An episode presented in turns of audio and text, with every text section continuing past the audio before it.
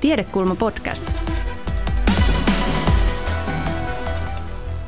Seuraava teksti on ilmestynyt alun perin Kaudeamus-kustantamon julkaisemassa Kuinka maailma pelastetaan tiedekulmapokkarissa, jossa tutkijat tarkastelevat maailmaa koettelevia ympäristökriisejä ja keinoja vastata niihin. Pasi Sihvonen. Elonkirjon säilyttäminen ihmiskunnan haasteena. Hyönteisapokalypsi on täällä. Joka yhdeksäs Suomen eliölajeista on uhanalainen. Jääkarhujen määrä romahtamassa. Nämä eläinlajit kuolivat elinaikanasi. Luonnon monimuotoisuuden eli elon kirjon tai biodiversiteetin väheneminen nousee yhä useammin uutisotsikoihin. Tiedämme, että me ihmiset tuhoamme luontoa ennen näkemättömän nopeasti ja käytämme maapallon resursseja yli sen kantokyvyn.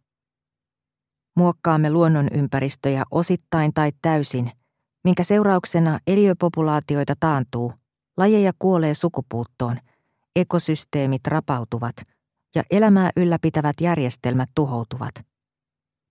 Nykyisen luontokadon yhteydessä puhutaan kuudennesta sukupuuttoaallosta. Se eroaa maapallon historian aiemmista massasukupuutoista nopeutensa vuoksi ja siksi, että sen aiheuttaa yksi laji, Homo sapiens. Kuudes sukupuuttoaalto käynnistyi ihmisen leviämisen myötä ja on kiihtynyt 50 viime vuoden aikana. Tällä hetkellä populaatioita heikentyy ja lajeja kuolee sukupuuttoon noin 500 kertaa nopeammin kuin normaalisti. Tämä johtuu ihmisten tavasta tuottaa, kuluttaa, käydä kauppaa ja hyödyntää luonnonvaroja yli maapallon kantokyvyn. Ilmasto lämpenee, maan ja vesistöjen käyttö muuttuvat, elinympäristöt kutistuvat ja pirstoutuvat, ympäristöön pääsee saasteita ja myrkkyjä, lajeja ylimetsästetään ja kalastetaan, ja vieraslajit leviävät – Miljoona eläin- ja kasvilajia on vaarassa kuolla sukupuuttoon seuraavien vuosikymmenien aikana. Geneettinen monimuotoisuus ja ekosysteemien toimivuus vähenevät haitallisesti. Esimerkiksi selkärankaisista eläinyksilöistä on kadonnut 58 prosenttia 50 viime vuoden aikana. Selkärankaislajeista 680 on kuollut sukupuuttoon 1600-luvulta lähtien – ja 40 prosenttia sammakkolajeista, 30 prosenttia koralliriutoista ja 10 prosenttia hyönteislajeista on uhanalaisia. Mutta miksi luonnon monimuotoisuudella ja sen vähenemisellä on merkitystä, kun yli 99 prosenttia maapallolla eri aikoina eläneistä lajeista on joka tapauksessa kuollut sukupuuttoon? Mitä väliä sillä on, jos vaikkapa ärsyttävät itikat katoavat – Pohdin näitä kysymyksiä lopuksi, mutta käsittelen ensin aihetta laajemmin. Sopeudu tai kuole. Ilmastonmuutos ja elinympäristöissä tapahtuvat muutokset ovat niin nopeita, että monet lajit eivät pysy niiden vauhdissa. Eliöiden selviytymisen kannalta se merkitsee kahta vaihtoehtoa. Sopeudu tai kuole. Sopeutuminen voi tarkoittaa esimerkiksi muutoksia esiintymisajoissa – eli fenologiassa, siirtymistä uusille alueille tai vaikkapa hyönteisillä elinkierron muuttumista siten, että vuoden aikana laji ehtii käydä läpi kaksi elinkiertoa yhden sijaan. Jos eliön perimässä on vähän vaihtelua tai eliö ei pysy muutoksen vauhdissa, seurauksena on, että lajin populaatiot pienenevät, laji katoaa joiltakin alueilta kokonaan ja lopulta kuolee sukupuuttoon. Hyönteisten elinkierto on nopea ja lisääntymispotentiaali suuri. Siksi ne pystyvät sopeutumaan muuttuneisiin elinolosuhteisiin nopeammin kuin moni muu eliö. Tutkimustieto kuitenkin tukee käsitystä, että edes kaikki hyönteiset eivät pysy nykyisen muutosvauhdin mukana, puhumattakaan hitaasti lisääntyvistä ja leviämiskyvyltään heikoista eliöistä. Suomessa lajiston sopeutuminen muuttuneisiin olosuhteisiin näkyy esimerkiksi niin, että monet hyönteis- ja lintulajit levittäytyvät kohti pohjoista ja muuttolinnut saapuvat aikaisemmin keväällä. Tutkimusten perusteella Suomen lintukantojen painopiste siirtyy pohjoista kohti noin 15 kilometriä vuosikymmenessä. Ne lajit, jotka pystyvät sopeutumaan muutokseen, voivat hyötyä uudesta tilanteesta. Esimerkiksi mustarastas on hyötynyt leudomista talvista ja sen pesimäkanta on runsastunut voimakkaasti. Käpypalmun mittariperhonen ja sukupuuttovelka. Kuudennen massasukupuuton mittakaava on valtaisa, mutta edellä esitetyt luvut ja trendit eivät jää mieleen helposti. Muistamme asioita paremmin tarinoiden ja nimien kautta. Monet tuntevat kertomuksen muuttokyyhkyn, Moan tai Galapagossaarten yksinäiseksi yrjöksi nimetyn jättiläiskilpikonnan katoamisesta.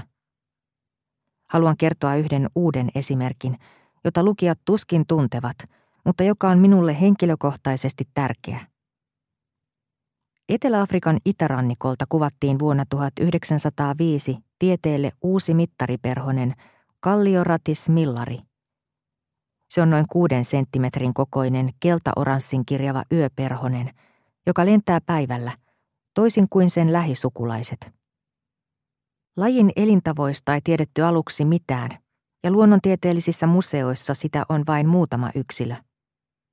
Vuoden 1928 jälkeen lajia pidettiin puuttuvien havaintojen vuoksi sukupuuttoon kuolleena, kunnes se löytyi uudestaan vuonna 1997. Uusi populaatio elää avoimella, heinävaltaisella niityllä, joka sijaitsee KwaZulu-Natalin provinssissa Etelä-Afrikassa – noin 120 kilometrin päässä lajin alkuperäiseltä löytöpaikalta. Kun Kallioraattis Millarin biologiaa tutkittiin, paljastui, että perhosen toukat elävät uhanalaisella Stangeria eriopus käpypalmulla. Käpypalmut ovat eläviä fossiileja, sillä ne ovat muuttuneet vain vähän kehityshistoriansa aikana. Käpypalmut ovat yksi uhanalaisimmista eliöryhmistä. Arvion mukaan 60 prosenttia maailman lajeista on vaarantunut. Lähes kaikki eteläisen Afrikan käpypalmut ovat uhanalaisia, sillä niitä käytetään perinteisessä lääketieteessä ja myydään paikallisilla toreilla. Stangeria erioppus käpypalmu kerätään juurineen, sillä sen maanalainen osa on tärkeä aines perinteisissä lääkkeissä. Tämän vuoksi kasvi ja siitä riippuvainen perhonen ovat vähälukuisia. Lähes välittömästi mittariperhosen uudelleen löytymisen jälkeen sekä perhonen että sen ravintokasvi luokiteltiin uhanalaisiksi kansainvälisen luonnonsuojeluliiton kriteereillä. Etelä-Afrikan uhanalaisimmaksi perhoseksi nimetty Kallioraattis millari on päätynyt muun muassa postimerkkiin ja julisteisiin. Perhosen ainoan tunnetun populaation kooksi on arvioitu alle kymmenen yksilöä. Arviot pohjautuvat munien etsimiseen ravintokasvilta. Osallistuin munatalkoisiin huhtikuussa 2015 ja onnistuin valokuvaamaan naaraan, joka muni kuusi munaa ravintokasvin lehdelle.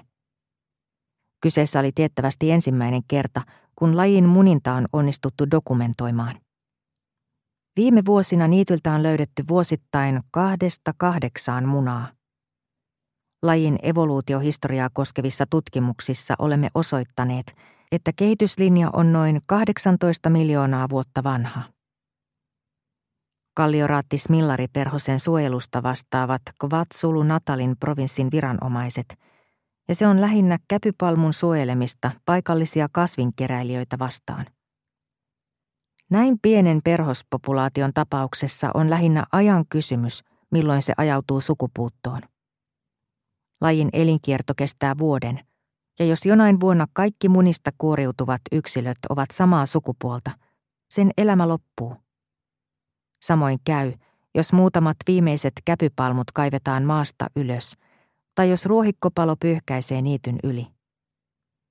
On surullista ajatella, että olen luultavasti yksi viimeisistä ihmisistä, jotka ovat nähneet elävän kallioraattis millariperhosen – se saattaa jo olla kuollut sukupuuttoon, kun kirjoitan tätä tekstiä loppuvuodesta 2020. Käpypalmun mittariperhonen toimii myös esimerkkinä sukupuuttovelasta. Se tarkoittaa, että sukupuuttouhan alla olevien lajien katoaminen on väistämättä edessä, elleivät ympäristötekijät muutu lajin kannalta edullisempaan suuntaan. Usein ympäristön muutoskaan ei enää pysty pelastamaan lajeja. Kallioraattis Millarin tapauksessa jäljellä olevien yksilöiden määrä on niin pieni, että sattuma hoitanee sukupuuton, vaikka käpypalmujen väheneminen saataisiin pysäytettyä.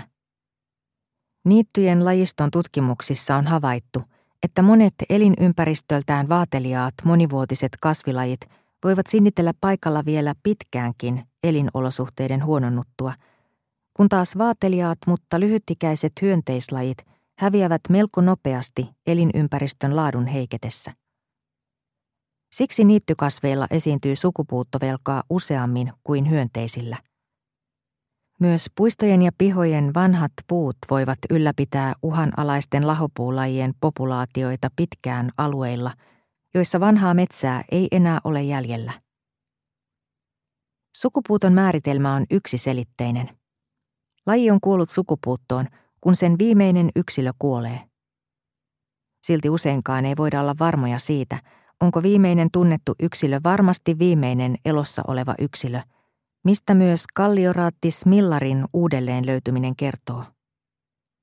Yksi hankala tapaus on Yhdysvaltojen kaakkoisosissa elänyt tai elävä rämettulikärki, eli Campefilus principalis – Tämä tikkalaji on kärsinyt sekä metsästyksestä että sen suosimien mäntyvaltaisten rämeiden raivaamisesta metsätalouden käyttöön.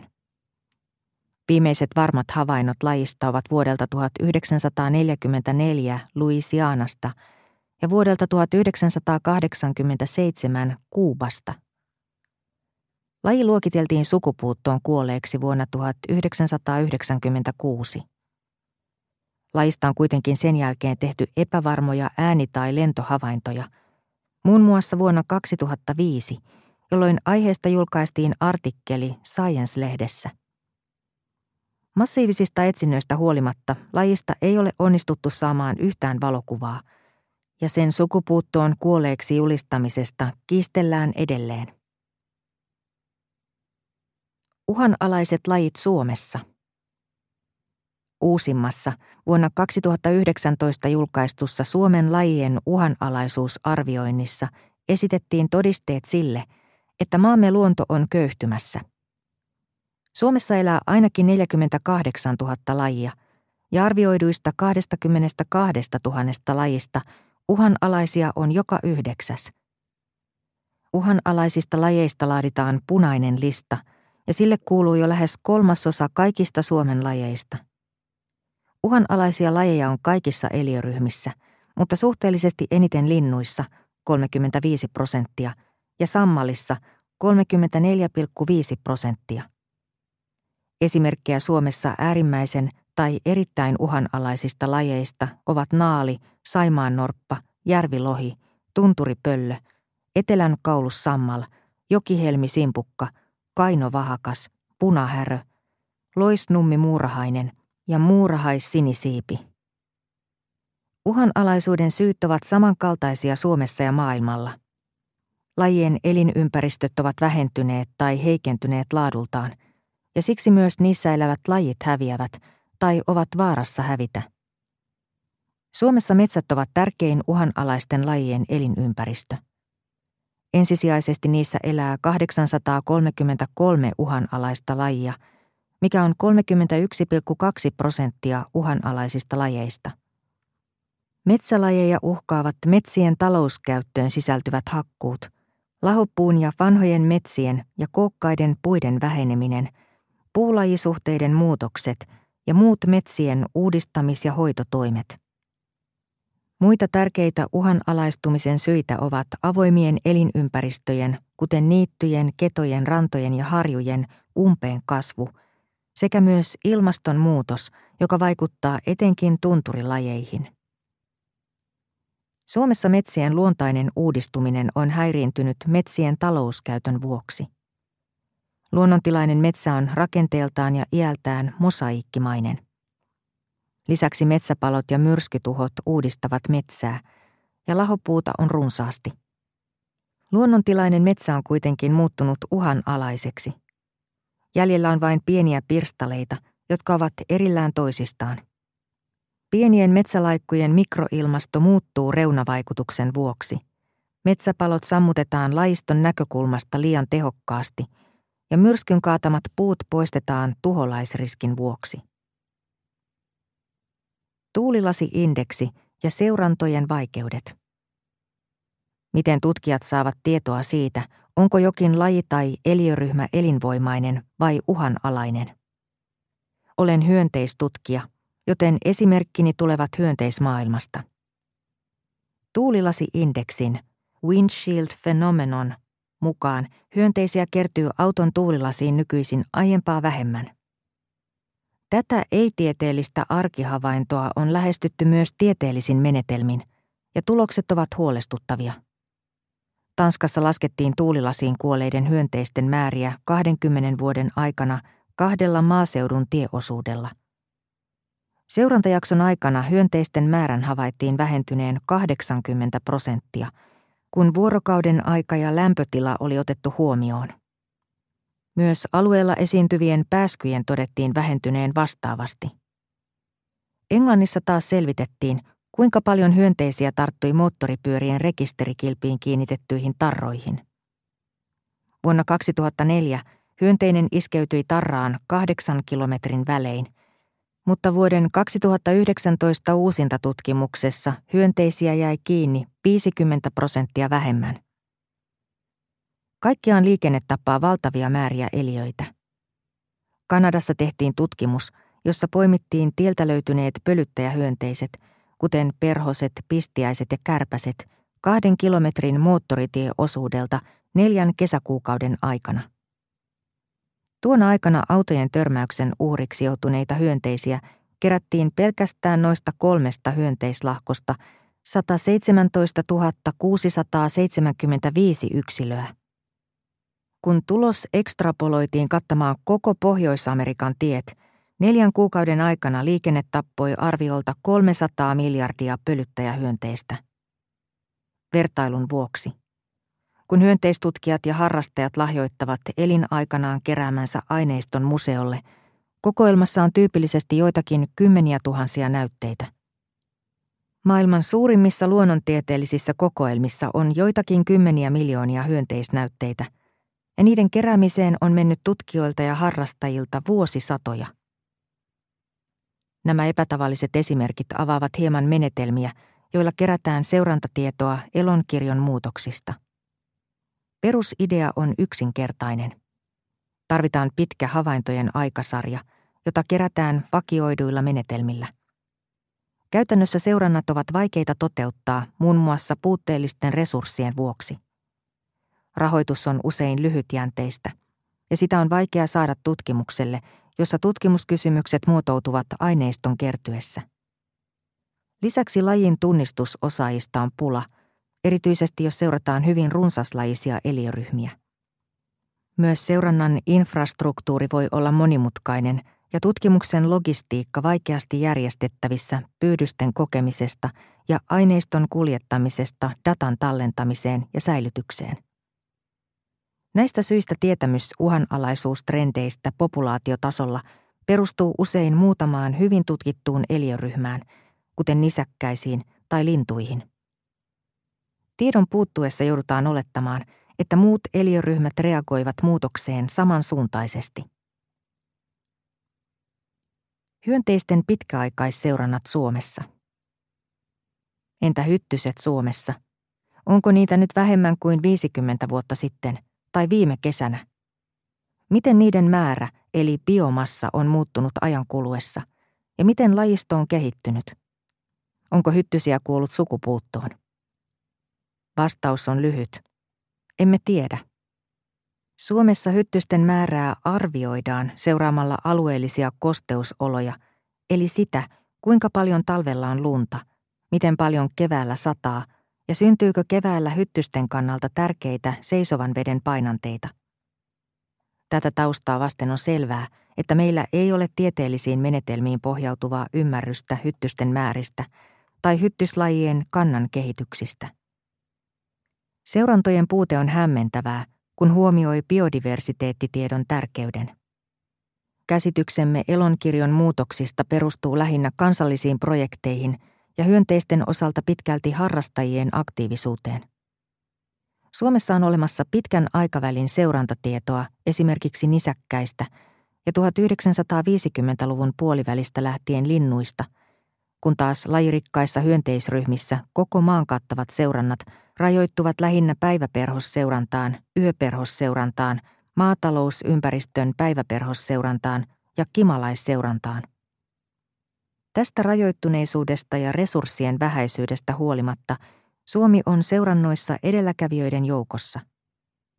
Kansainvälisessä vertailussa pidempiä aikasarjoja ei ole monta, mutta sellaisia löytyy ainakin Unkarista, jossa yöperhosia on seurattu vuodesta 1958 lähtien, ja Englannista, jossa yöperhosseuranta alkoi vuonna 1968.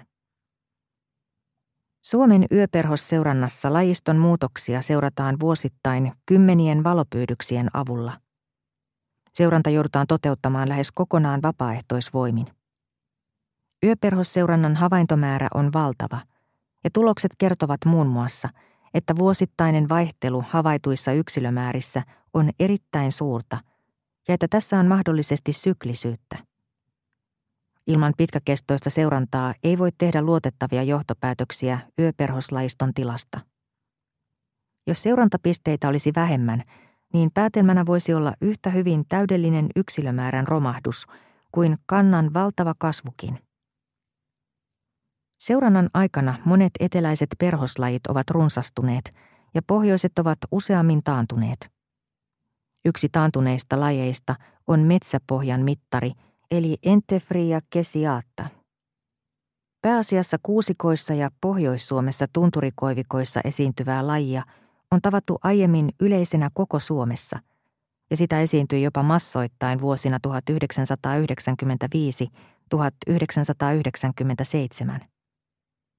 Laji on vähentynyt seurannan aikana voimakkaasti, ja Jyväskylän eteläpuolelta se näyttää kadonneen kokonaan. Uusimmassa uhanalaisuusarvioinnissa se luokiteltiin vaarantuneeksi. Mahdollisia vähentymisen syitä ovat ilmastonmuutos ja suuret kannanvaihtelut. Biodiversiteetin hupeneminen on kiistatonta, mutta tutkimustiedon tarkkuudessa on vielä ajallisia, alueellisia ja eliöryhmäkohtaisia puutteita. Esimerkkinä voi käyttää yhtä viime vuosien tunnetuimmista hyönteiskatoa tukevista tutkimuksista – se tehtiin Costa Rican sademetsässä ja havaintopisteitä oli kaksi. Vuodet 1976 ja 2012. Hyönteisten kuivabiomassa oli jälkimmäisenä havaintovuonna haavipyynnissä kahdeksasosa aiemmasta ja liimapyydyksissä kuudeskymmenes osa. Tulosta on selitetty muun muassa ilmastonmuutoksella – sillä tutkimusalueen keskimääräinen maksimilämpötila nousi tuona aikana kaksi celsiusastetta. Jos kyseessä olisi yksittäistutkimus, niin tulos voisi selittyä hyönteisten suurella vuosittaisella kannanvaihtelulla, kuten Suomen yöperhosseurannan esimerkissä.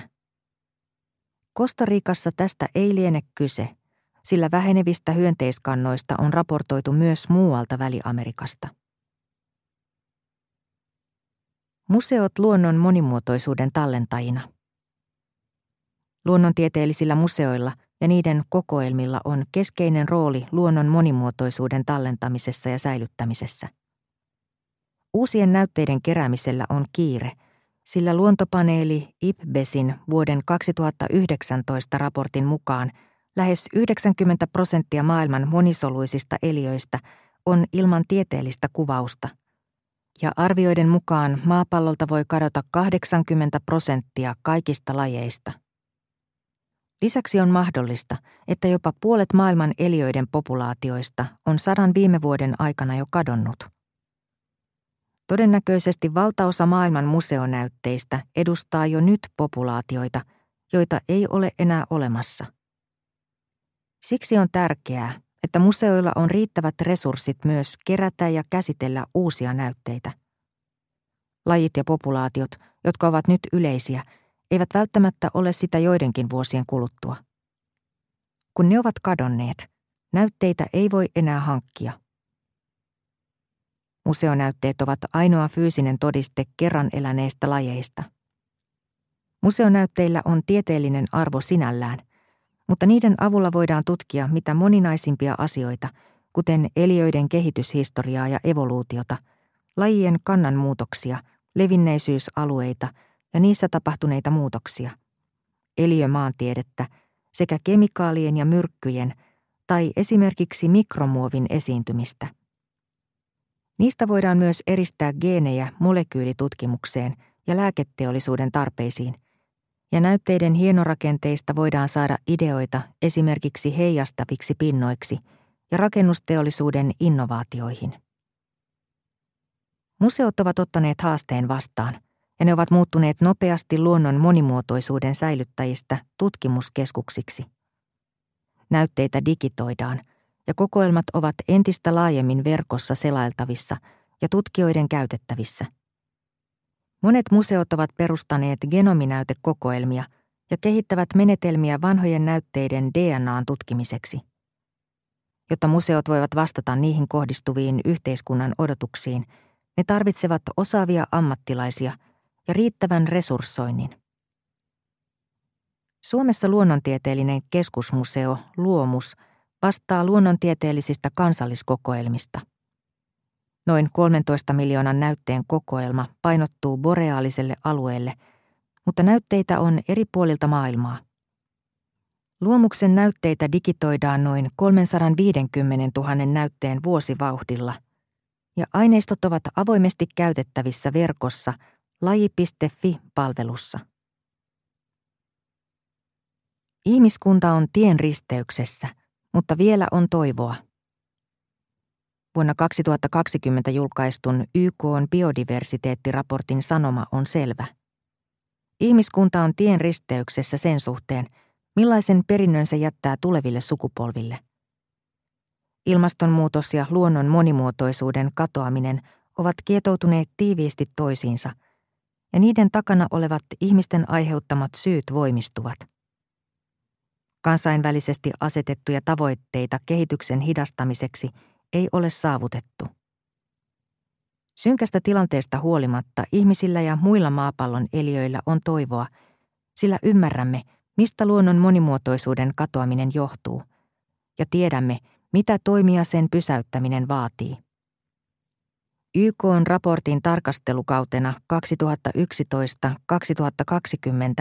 on tehty runsaasti oikeansuuntaisia päätöksiä ja toimenpiteitä. Niiden ansiosta monen lajin sukupuutto on onnistuttu estämään. Menestyksen takana ovat usein suojelualueet, tutkimuksen kautta parantunut ymmärrys lajien elinympäristövaatimuksista, metsästys- ja kalastusrajoitukset, vieraslajien torjunta, eläintarhoissa ja kasvitieteellisissä puutarhoissa tehtävä ex situ-suojelu – sekä lajien palauttaminen luontoon. Arvioiden mukaan lintujen ja nisäkkäiden sukupuuttovauhti olisi ollut kymmenen viime vuoden aikana jopa nelinkertainen ilman suojelutoimia. On ilahduttavaa nähdä, että myös Suomessa luonnon monimuotoisuuteen kiinnitetään enemmän huomiota. Suomi on sitoutunut pysäyttämään biodiversiteetin heikkenemisen – ja vakiintuneiden toimijoiden lisäksi ympäristöalalle on tulossa uusia vastuunkantajia, esimerkiksi Sitra, joka on nostanut luonnon monimuotoisuuden yhdeksi strategiseksi painopistealueeksi. Saimaan Norpan pelastaminen sukupuuton partaalta on kansallinen menestystarina. Se on esimerkki, että aktiivisilla suojelutoimenpiteillä, osallistamisella, tutkimustiedolla ja valistuksella voidaan tehdä paljon lajiston turvaamiseksi – mutta koska noin kolmasosa Suomen lajistosta on punaisella listalla, tarvitaan järeämpiä toimia. Luonnon monimuotoisuus tulee huomioida kaikessa luonnonvarojen ja alueiden käytössä, esimerkiksi rakentamisessa, metsätaloudessa ja ruoantuotannossa. Suomen suojelualueverkosto ei pysty yksin turvaamaan lajien säilymistä, sillä valtaosa uhanalaisista lajeista keskittyy Etelä-Suomeen – mutta suurin osa suojeluista metsistä on Pohjois-Suomessa. Etelä-Suomessa vain noin 5 prosenttia metsistä on suojeltu. YK on raportti luettelee kahdeksan massiivista muutoskohdetta, mutta IPPESin raportti listaa yli 50 konkreettista keinoa luonnon monimuotoisuuden suojelemiseksi. Niinpä vaadittavat ratkaisut ovat jo pitkälti tiedossa. Ratkaisuideoihin tutustumalla ymmärtää, että kyseessä ei ole pelkästään ympäristöongelma. Ongelman ratkaisu vaatii perustavanlaatuisia muutoksia ja innovaatioita myös taloudessa, yhteiskunnassa, politiikassa ja teknologiassa. Muutosten tulee ulottua maa- ja metsätalouteen, ruokajärjestelmään, kaupunkeihin ja infrastruktuuriin. Esiin nostetaan ilmaston lämpenemisen pysäyttäminen alle kahteen asteeseen niin, että se ei vähennä luonnon monimuotoisuutta entisestään, luonnonsuojelualueiden ja toimien lisääminen, vieraslajien leviämisen estäminen, saastuttamisen vähentäminen sekä ennen kaikkea muutostavoissa, joilla tuotamme, kulutamme ja käymme kauppaa. Kun näitä isoja teemoja pilkotaan toimenpiteiksi, esiin nousee tuttuja asioita – kuten energian tuottamiseen ja kuluttamiseen liittyvät innovaatiot, hyvinvoinnin jakautumisen tasaaminen, väestön kasvun hillitseminen, koulutusjärjestelmien kehittäminen, naisten ja tyttöjen aseman parantaminen ja kiertotalouden saaminen laajaan käyttöön. Ruohonjuuritason toimillakin on merkitystä. Yksittäiset kansalaiset voivat vaikuttaa päättäjiin ja poliittisiin järjestelmiin – sekä tehdä ympäristöystävällisiä valintoja arjessaan. Näitä voivat olla kasvisruokavalion suosiminen, kulutuksen vähentäminen, kierrätys ja uusiokäyttö, kompostointi ja jopa pihanurmikon muuttaminen niityksi tai hyönteishotellin rakentaminen puutarhaan. Myös tutkimuksella ja tutkijoilla on keskeinen rooli sukupuuttoaallon pysäyttämisessä. Tutkimus voi tuottaa tarvittavia teknologisia ratkaisuja sekä tietoa ekosysteemien toiminnasta ja luonnon monimuotoisuudesta. Yhtä tärkeää on ymmärtää ihmisen käyttäytymistä ja kulttuureja, koska tällaisen tiedon avulla voidaan vaikuttaa toimintatapoihin ja kulutustottumuksiin. Tutkijoilla on tärkeä rooli myös tiedon jalostajina, sillä vaikeat ongelmat ja ratkaisuehdotukset on tarjoiltava ymmärrettävässä muodossa päättäjille ja kansalaisille. Miksi monimuotoisuudella on väliä? Palaan nyt pohtimaan niitä kahta kysymystä, jotka nostin esille luvun alussa. Mahdollisia näkökulmia on tietysti useita.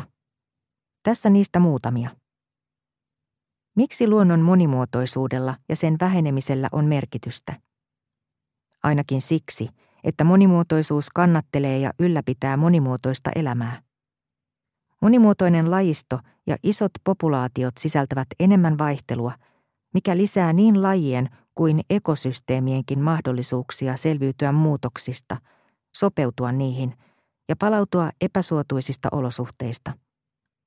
Monimuotoisuus on vakuutus elämän jatkumiselle. Entä sitten ne ärsyttävät itikat, jotka imevät verta ja kantavat tauteja? Olisiko niiden katoamisella väliä? Hyttyset, kuten monet muutkin hyönteiset, tuottavat ihmisille ja muulle luonnolle välttämättömiä ekosysteemipalveluita. Niitä ovat esimerkiksi pölytys, ravinteiden kierrätys ja tuhoeläinten kantojen säätely. Hyttyset ovat merkittävässä roolissa ravintopyramidin pohjalla, ja niiden suuri biomassa ylläpitää monien muiden eliöiden elämää. On arvioitu – että pelkästään Alaskassa elää yhden kesän aikana 17 triljoonaa hyttystä, jotka painavat 44 miljoonaa kiloa. Niiden katoaminen johtaisi ekokatastrofiin, sillä hyttyset ja muut hyönteiset ovat monien lintujen, lepakoiden, sudenkorentojen ja kalojen tärkeä tai jopa ainoa ravinnon lähde. Hyötynäkökulman lisäksi hyttysillä on itseisarvo omana evolutiivisena kehityslinjanaan. Niiden kehittyminen on vienyt miljoonia vuosia, ja kerran sukupuuttoon kadonneita lajeja ei voi saada takaisin. Hyttysillä on myös puolia, joita harvat ovat edes tulleet ajatelleeksi. Mikroskoopin alla niiden suomupeitteiset siivet loistavat sateenkaaren väreissä, ja niiden todellinen monimuotoisuus sijaitsee lisääntymiselimissä. Nämä rakenteet ovat monimutkaisia, paljon vaihtelevampia kuin ulkoiset rakenteet. Tätä biodiversiteettiä on vain harva päässyt näkemään.